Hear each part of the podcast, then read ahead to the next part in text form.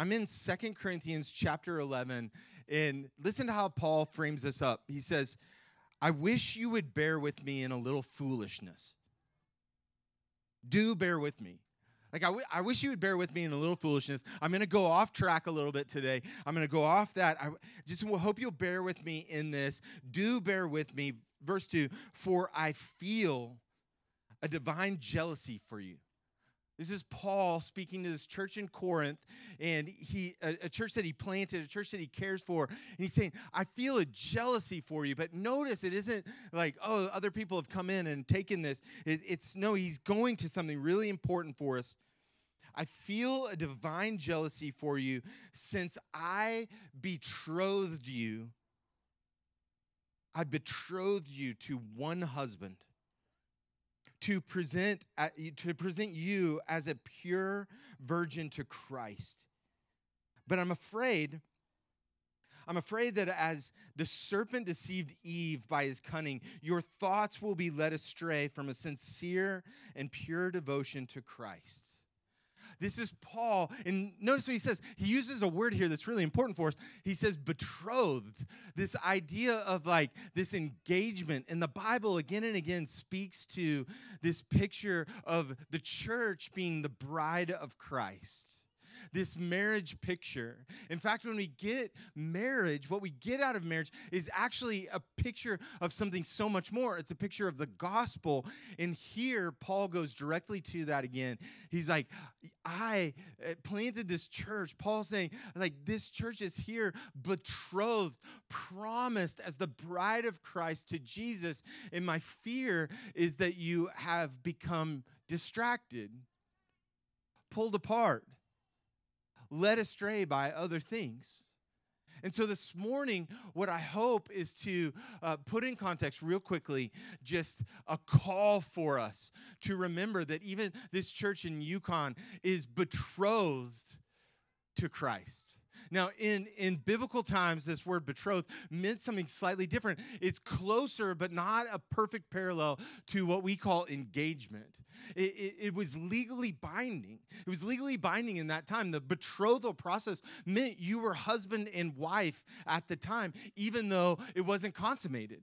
It meant that there is a binding, a commitment, a covenant right here in the betrothal process. In that time meant like the groom would go away for a period of preparation and the bride was to be ready. The bride is to be ready, to be alert. You can go to Matthew 25 and see Jesus himself gives a parable about this. You see this going away and this returning of the bridegroom. We see that again and again. And the Bible speaks to that. You go to Revelation 19, you could go to other spots and see this. This picture is uh, of enormous importance to us that we would catch that the role of the church is a bride in waiting for a bridegroom. That is significant in far more ways than I can go to today. But it is something that is uh, of utmost importance to us. It is, it is something significant in every way that the church is Jesus's precious bride. And so this morning I just want to I just want to highlight three aspects of that that matter for us. Three aspects that are of enormous importance and three aspects that we might have forgotten about. The first one is that the the bride of Christ is beautiful. It's beautiful in ways that we tend not to give it credit for. it is beautiful, it, not because it is perfect. We're fallen short. We're a fallen short people. We confess that. We're, we're not beautiful because we have our act together or because our church is, is perfect in every way. But the bride of Christ is beautiful. Hear, hear what the word of God says over here. This this rather uh, strange little letter that we get in the Old Testament, Song of Solomon, this love letter between a husband and his bride, this picture of God in the church. Hear what he says in Song of Songs, uh, chapter 1, verse 15 Behold, the groom says to the bride, Behold, you are beautiful, my love. Behold, you are beautiful. This letter that's given to us to have a deeper understanding, not just of what marriage looks like here on earth, but what marriage looks like between God and his bride. Is here is the groom who says, Behold, you are beautiful. And behold is significant to us because so often we forget to look, to stop, and to stare and say, You are beautiful. Every time I every time I do a wedding, one of my favorite things is I, I, get to stand there with the groom in this magic moment. It really is the best part of getting to be the, the pastor officiant in that I get to stand there next to the groom and I slide out of the way so the groom has this moment of seeing the bride walk to him down this aisle. And listen, here it is. If you're you may or may not have this moment of standing in this or this spot, but next to the groom it is electric. You feel that moment. When the door opens up, or wherever this is, when the bride appears, it is electric, and the groom feels that. The Bible makes the case that, that God Himself, God Himself sees the church, sees His bride as beautiful. And I just wonder, have we forgotten that? Have we forgotten the beauty that is there, which is present? Ephesians 5 speaks of husband and wife, and it, it tells us at the end, he's like, we're, we're not just speaking about human, we're speaking about God and his church. Here in verse 27 of chapter 5, Ephesians 5 27, he says, So that, so that he might present the church to himself in splendor, without spot or wrinkle or any such thing. God, God serving the church, the husband serving the bride to present it in splendor. Not a word that we use every day, not a word that comes up every day, but goes directly to the appearance of something without wrinkle, without spot, without blemish. And, we know that we come with blemish. So it's not something that we will fully appreciate, or it's not something that we'll fully embody until heaven, until eternity. But it is something in which the bride is to, is to see that the groom calls it beautiful. The second thing I want to highlight for us, the second thing is, is definitely the, the bride is beautiful to the groom. But the second piece is that it is of, of enormous worth to the groom. It's of enormous worth. And, and, I want you to hear me because on our own, we are not of enormous worth to this. On our own, we fall short. On our own, we are all sinners having fallen short of the glory of God. It's on our own that we don't measure up to the standard that God has given us. And yet, this God still says, I will give everything for my bride. Everything. Every bit of it. The Word of God lets us know this. And, and again, in Ephesians 5, it's Christ gave himself up for her. He gave himself up for his bride. You see, that's that is the amazing big story of the Bible. This big story of the Bible is that God sees our sin, sees our falling short. He recognizes that we can't pay our own price. We don't make ourselves beautiful. We're so sin soaked and in this world, we can't clean our, ourselves up in any way. And yet, this God, in and of himself, decides to give worth and value to it. God gave himself for our sin, and God makes a way for each of us, and he does this for his.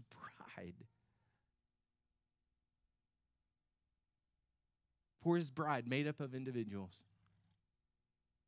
Not for frontline, not for some individual church, but for the bride of Christ. It is of enormous worth. It is of enormous worth. And so the bride is beautiful. The bride is of enormous worth. And here, catch this the bride has dignity one of the things I've seen uh, doing a number of weddings is that there are all sorts of crazy things that happen. There are all sorts of crazy ideas that people have in putting on a wedding, and they see it. And uh, often I've had this conversation of like, "Did you see that on The Bachelor or something?" Did you see that? And, and, that was where you got this idea. It's like, hey, let's remember what we're here for and let's remember the significance of this moment. And I would say that Paul's words in Second Corinthians are like, hey, would you would you indulge me in a little foolishness to say, hey, let's remember who we are in Christ. We're not a collection of individuals who get together once a week. We're, we're not just somebody trying to make it through life. This isn't some solo project. This is how God knits together the body of Christ, making up the bride of Christ, which has dignity. Dignity is interesting because it, the, the actual definition of dignity goes towards being worthy of respect being worthy of respect, that the bride of Christ is worthy of respect. We live in a day, we live in a moment in which we recognize there's so many broken spots in our world. There's so many broken spots in our church, in our church directly. There are so many uh, things that come up about the church and stories and all sorts of things that we hear and we roll our eyes even. We, we can get disgusted and, and frustrated and we can even throw our hands up in the air and say, man, I don't even know. Like, I, I'm okay with God. I'm not okay with his people. They're crazy. And I want you to hear again, I want you to hear again that that is not a position that we can hold because the bride of Christ is beautiful to the groom. It is worth so much to the groom and it has dignity, it is deserving of respect to the groom. Hear these words. Hear these words from Hebrews. And again, I love going back to Hebrews because it, it helps us to understand the, broadly the work that Jesus has done. But we get to this in chapter 10 of Hebrews. He says, Therefore, brothers, as he's explained who this Jesus is, he is true and better in every way than whatever comp we could come up with. If you think Moses is the highest or David is the highest, Jesus is better.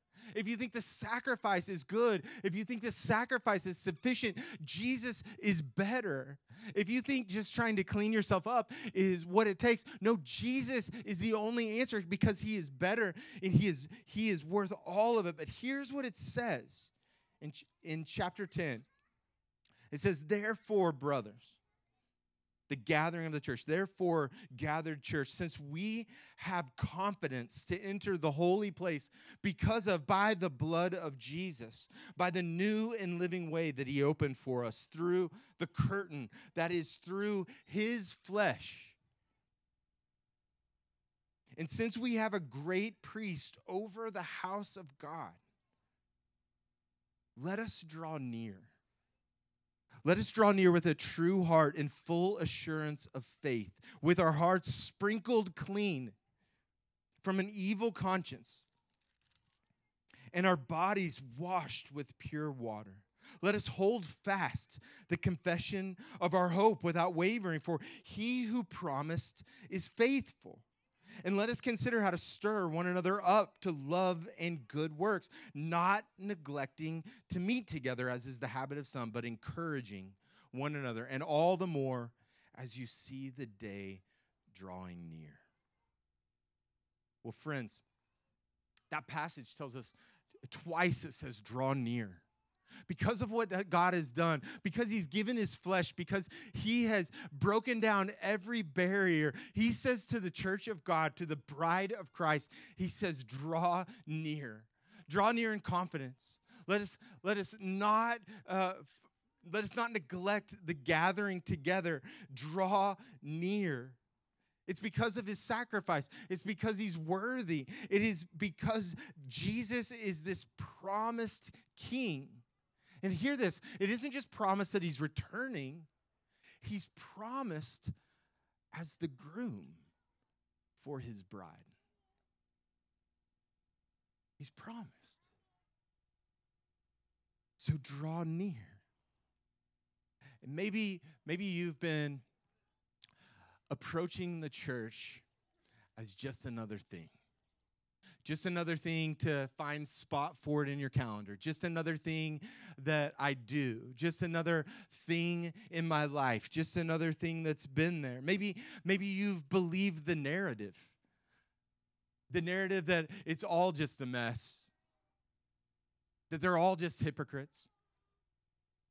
That at some point they'll all be found out. Maybe you believe the narrative of whatever documentary or whatever story you've heard or read off of these things. Uh, let, let me just say this clearly the church is made up of messed up, limping people.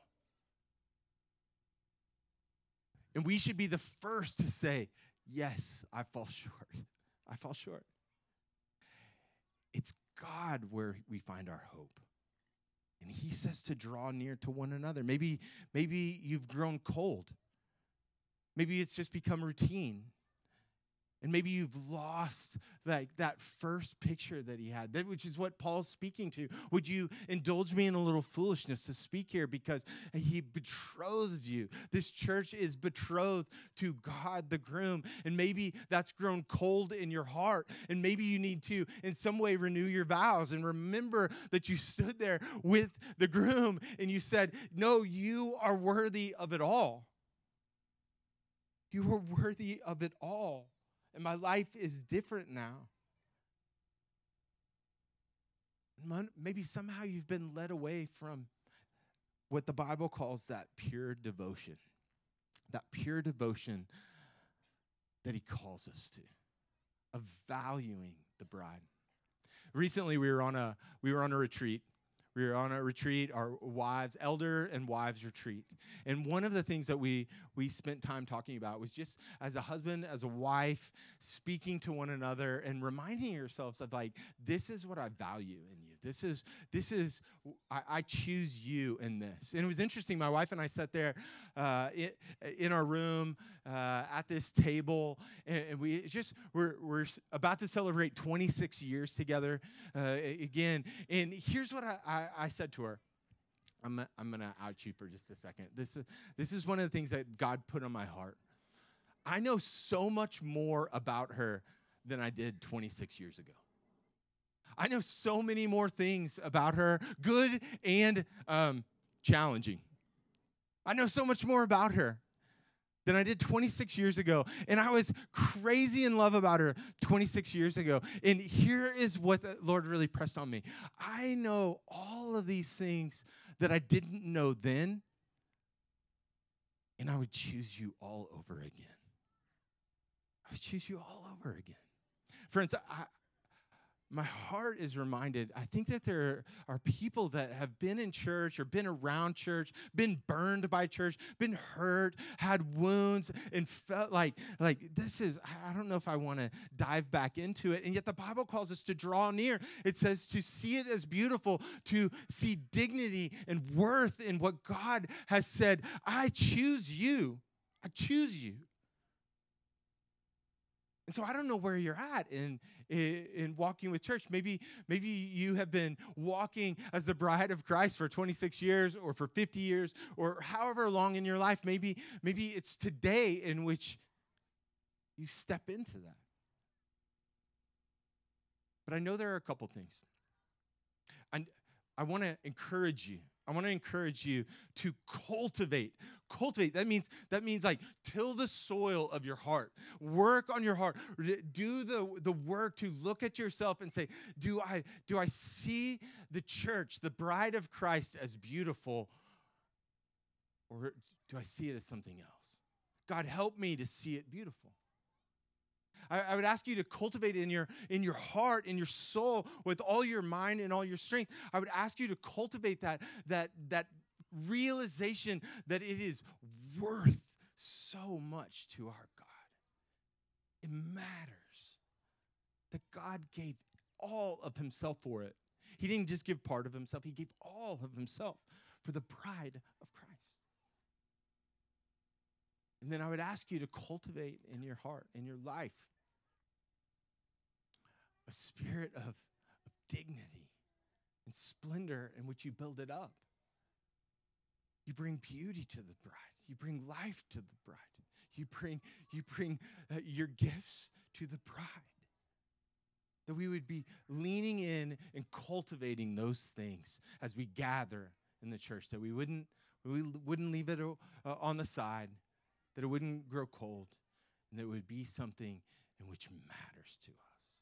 And the second thing I would say is not only are we to cultivate, but we're to covenant to one another. Like uh, the marriage picture is one of covenanting. It isn't one of just saying, yeah, we'll see how long this lasts. We'll hang out together. We'll have a good time. And if it lasts, it lasts. And if it doesn't, it doesn't. No, the picture of marriage is one of covenant that says, I am here with you for the long haul thick and thin. I'm here through all of it. I'm in every bit of this. It is a covenant. And that's why membership matters.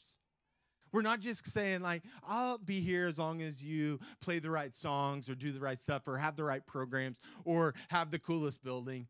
I, will be here as long as you have what I'm looking for in this. No, covenant with us. That doesn't mean that doesn't mean that we're perfect or that that God might not lead you away at some point to another place in which you're covenanting. But don't just graze.